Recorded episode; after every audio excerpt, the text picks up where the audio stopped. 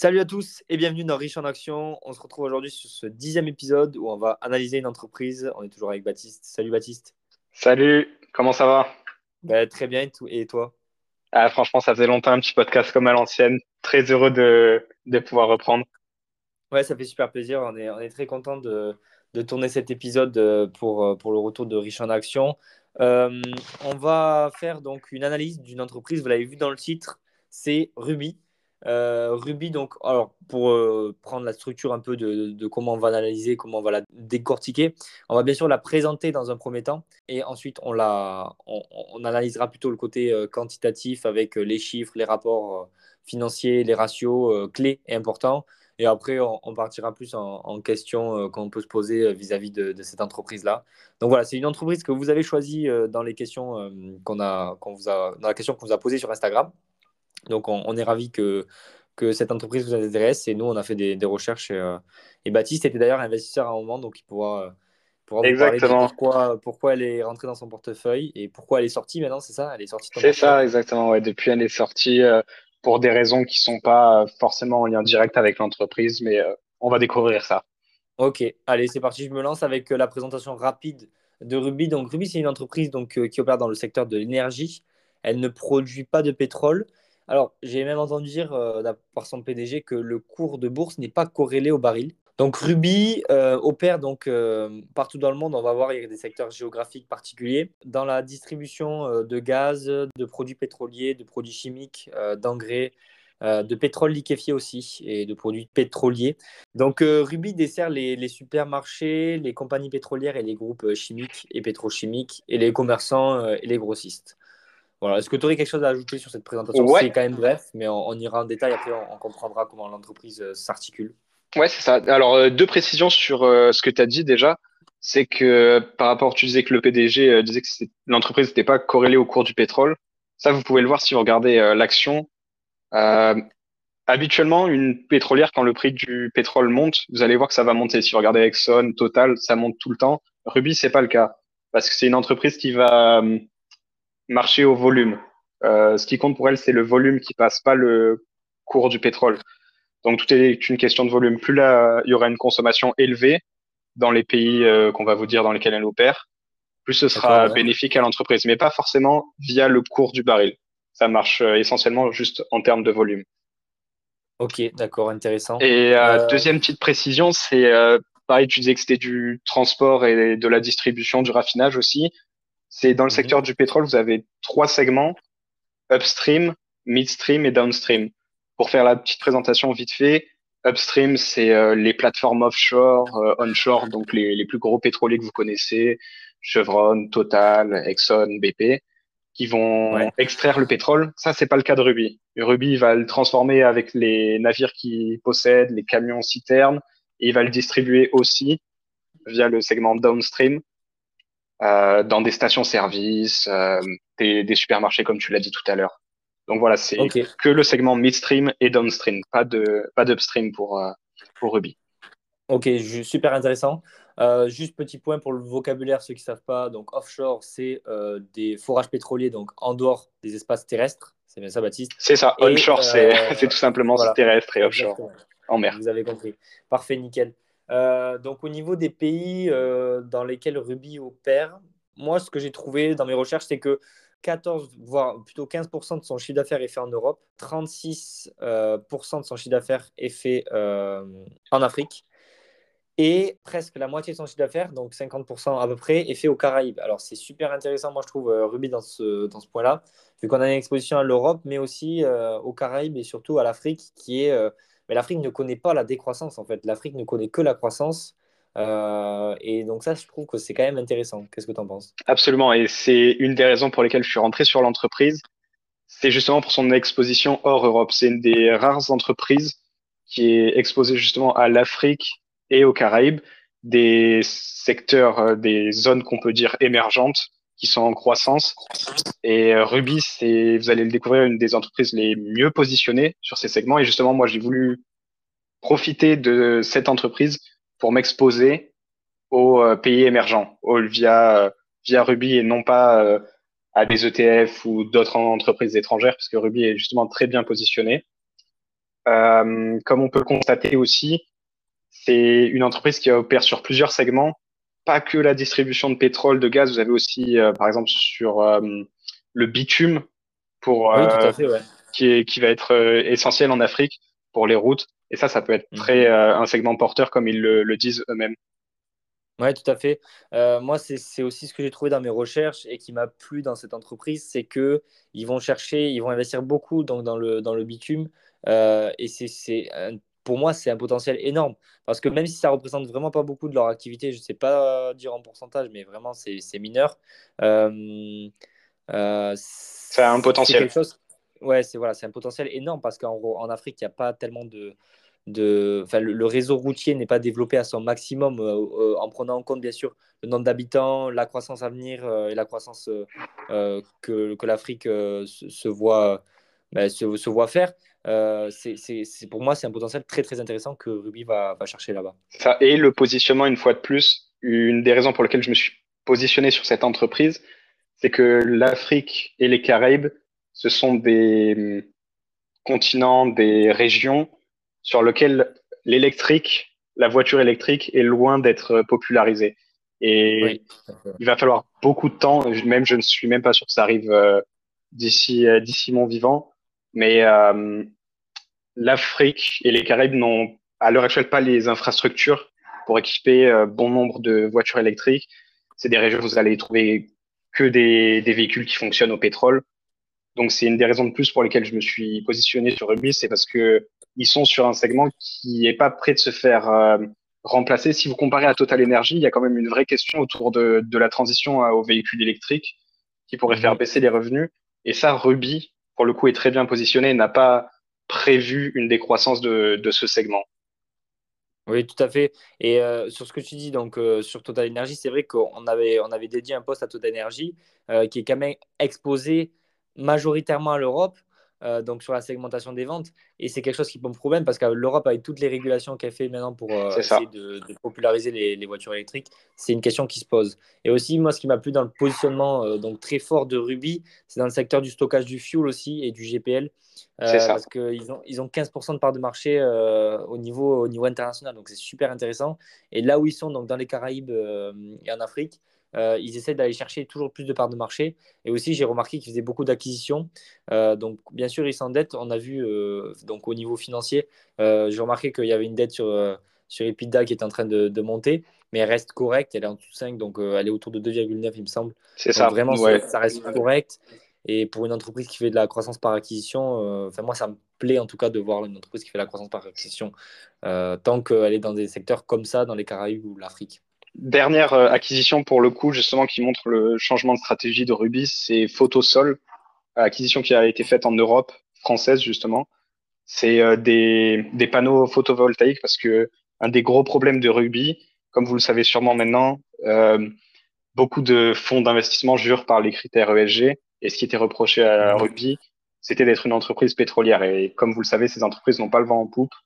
Donc, ils sont Mhm. obligés de se diversifier pour se donner à la fois une bonne image et assurer une transition et euh, des activités en Europe. Donc, euh, ils misent sur le, photovoltaïque pour euh, le cas de Ruby. Et il me semble que c'est la dernière acquisition en date qui leur a, qui leur a coûté. Ok, nickel. Alors pour se pencher un peu sur les chiffres, j'ai l'income statement là, de, Ruby sous les yeux. Donc on a une, un chiffre d'affaires de 4 milliards en distribution. Euh, après, il y a les supports et services, donc avec 596 millions. Et après, il y a des revenus annexes euh, qui comptent, euh, qui sont vraiment mineurs.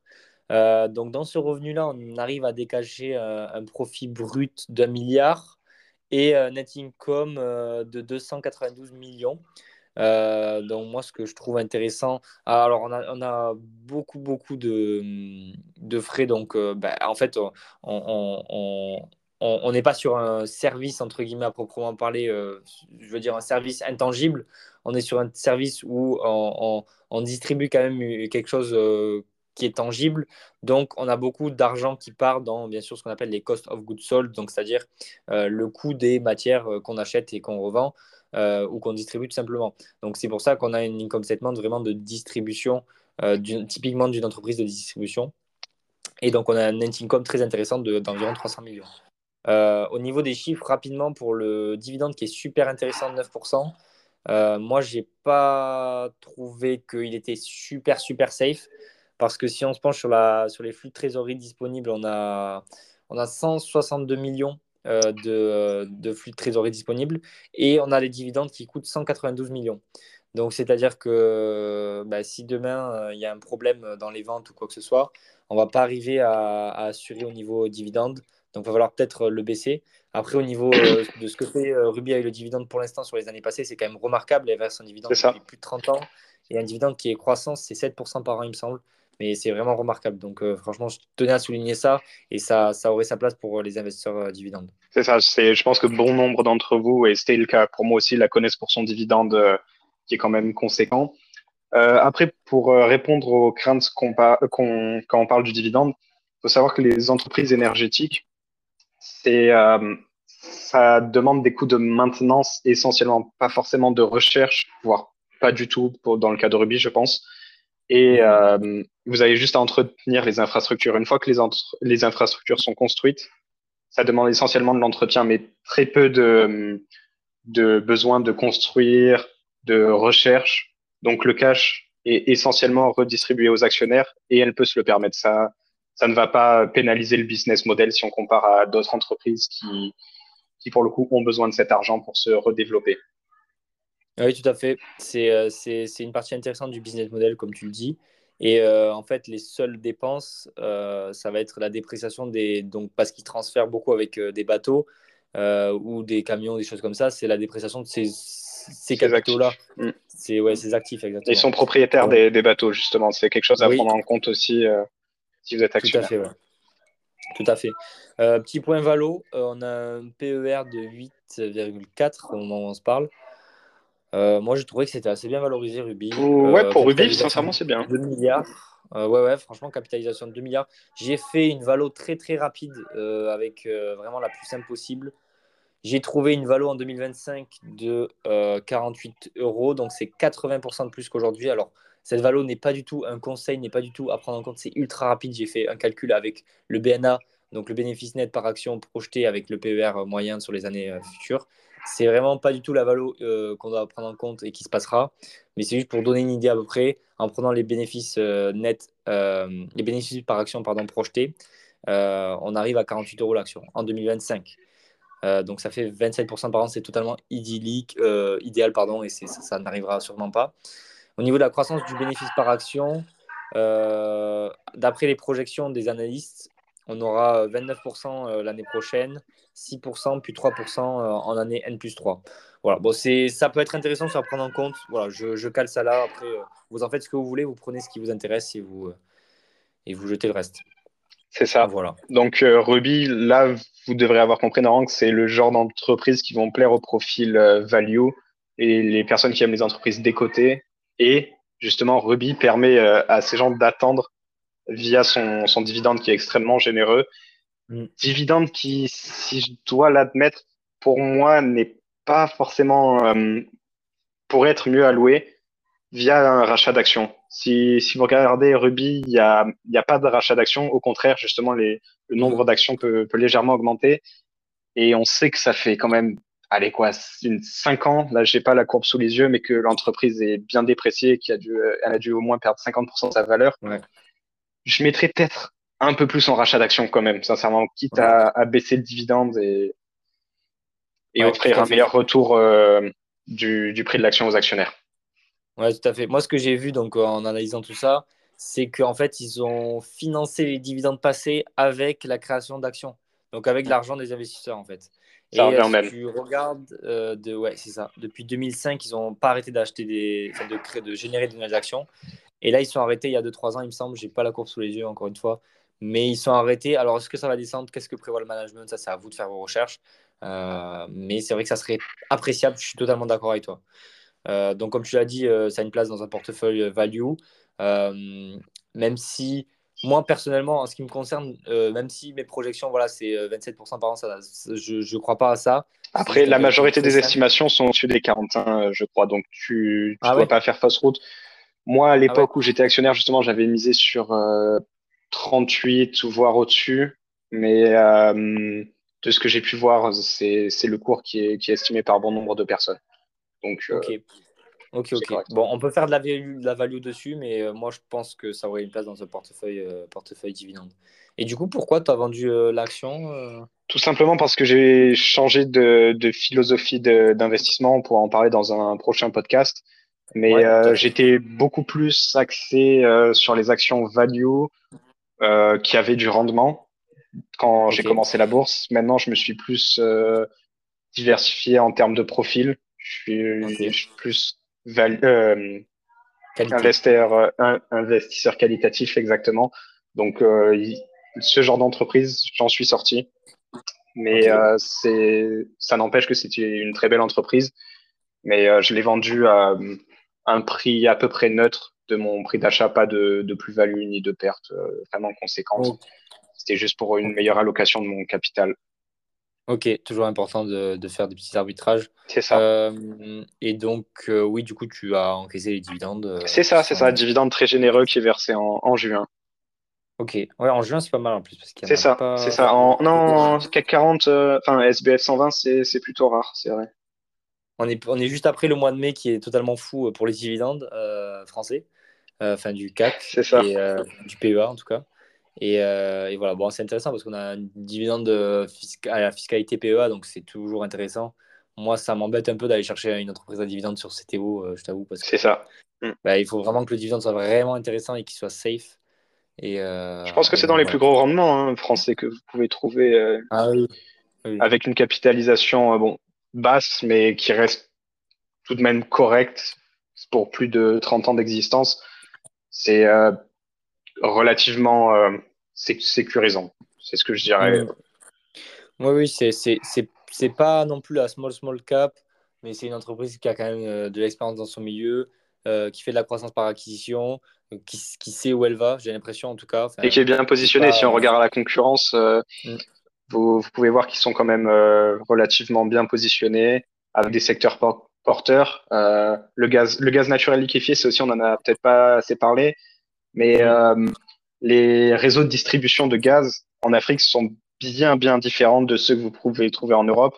Ça, ça reste à la bonbonne, euh, à la bonbonne de gaz que vous achetez en station-service. Les bonbonnes que vous pouvez voir en Europe, qui, quand même, ces dernières années, vous devez en voir de moins en moins, parce que la distribution en Europe est complètement différente de ce que vous trouvez en Afrique. En Afrique, la bonbonne est nécessaire et le restera pendant plusieurs années. Donc, euh, c'est des, secteurs qui sont aussi euh, très porteurs parce que la croissance continue, continuera sur, sur l'énergie puisque tout pays qui se développe a besoin d'énergie et ils sont très bien positionnés sur ce secteur. Oui, tout à fait, super pertinent. Et euh, ben, pour clore, ah, ah, je, finis avec ça. Après, tu auras peut-être quelque chose à rajouter. Euh, mais euh, pour rebondir sur ce que tu viens de dire, c'était pour aussi dire que voilà, la bourse, c'est analyser certes les données financières, euh, le côté quantitatif, mais c'est aussi aller chercher des informations euh, sur, euh, sur l'entreprise, qu'est-ce que fait l'entreprise sur le terrain, comprendre son positionnement stratégique, son positionnement géographique et savoir les marchés auxquels elle s'expose et auxquels, sur lesquels elle se positionne. Donc quel marché elle va chercher, quelle est la taille du marché, quels sont les concurrents. Et ça, c'est vraiment, ça fait partie intégrante de la bourse, surtout quand on fait du stock picking, parce que certes, vous analysez les entreprises en termes quantitatifs, mais il faut aller chercher aussi le raisonnement derrière et un peu d'intuition aussi sur ce qui va se passer dans le futur. Euh, ça, ça passe par comprendre euh, bah, tout ce que je viens de dénoncer.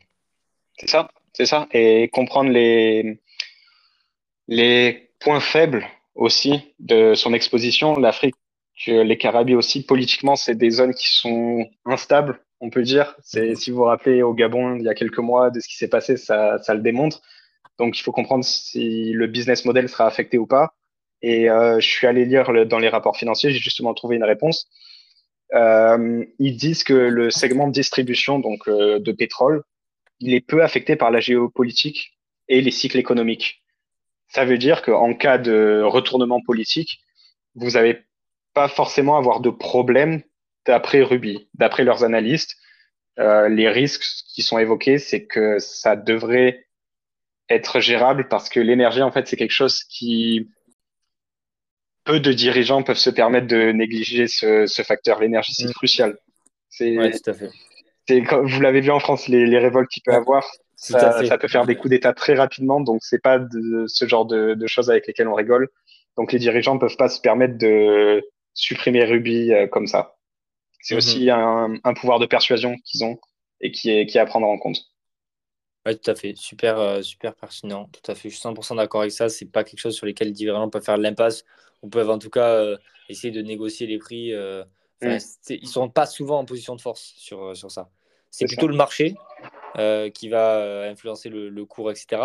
Et après, euh, c'est à l'entreprise de bien vendre. Tu avais quelque chose à rajouter?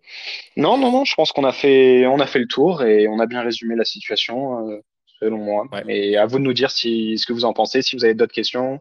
on sera ravis d'y répondre. Poser, ouais, sur, sur le podcast ou sur Instagram, on y répondra. Et on espère que vous avez appris des trucs, même si vous êtes intéressé ou pas par Ruby. À la fin, est-ce que vous allez peut-être faire vos recherches dessus? C'est une entreprise qui peut vous intéresser. Est-ce que vous la connaissiez déjà avant? Euh, et ça a confirmé votre position ou pas du tout euh, À vous de faire vos recherches. Nous, on vous donne juste des, des idées, des, des, des avis, des, euh, des, données. Et après, c'est vous de faire l'analyse de, de celle-ci. On espère que vous avez, vous avez aimé. N'oubliez pas de nous mettre, n'oubliez pas de nous mettre les 5 étoiles. Ça fait super plaisir sur le podcast si vous avez aimé. Et, et on se retrouve sur Instagram et, et dans le prochain épisode du podcast. C'est ça. Portez-vous bien. À la prochaine. Allez, salut. Ciao, ciao. Ciao.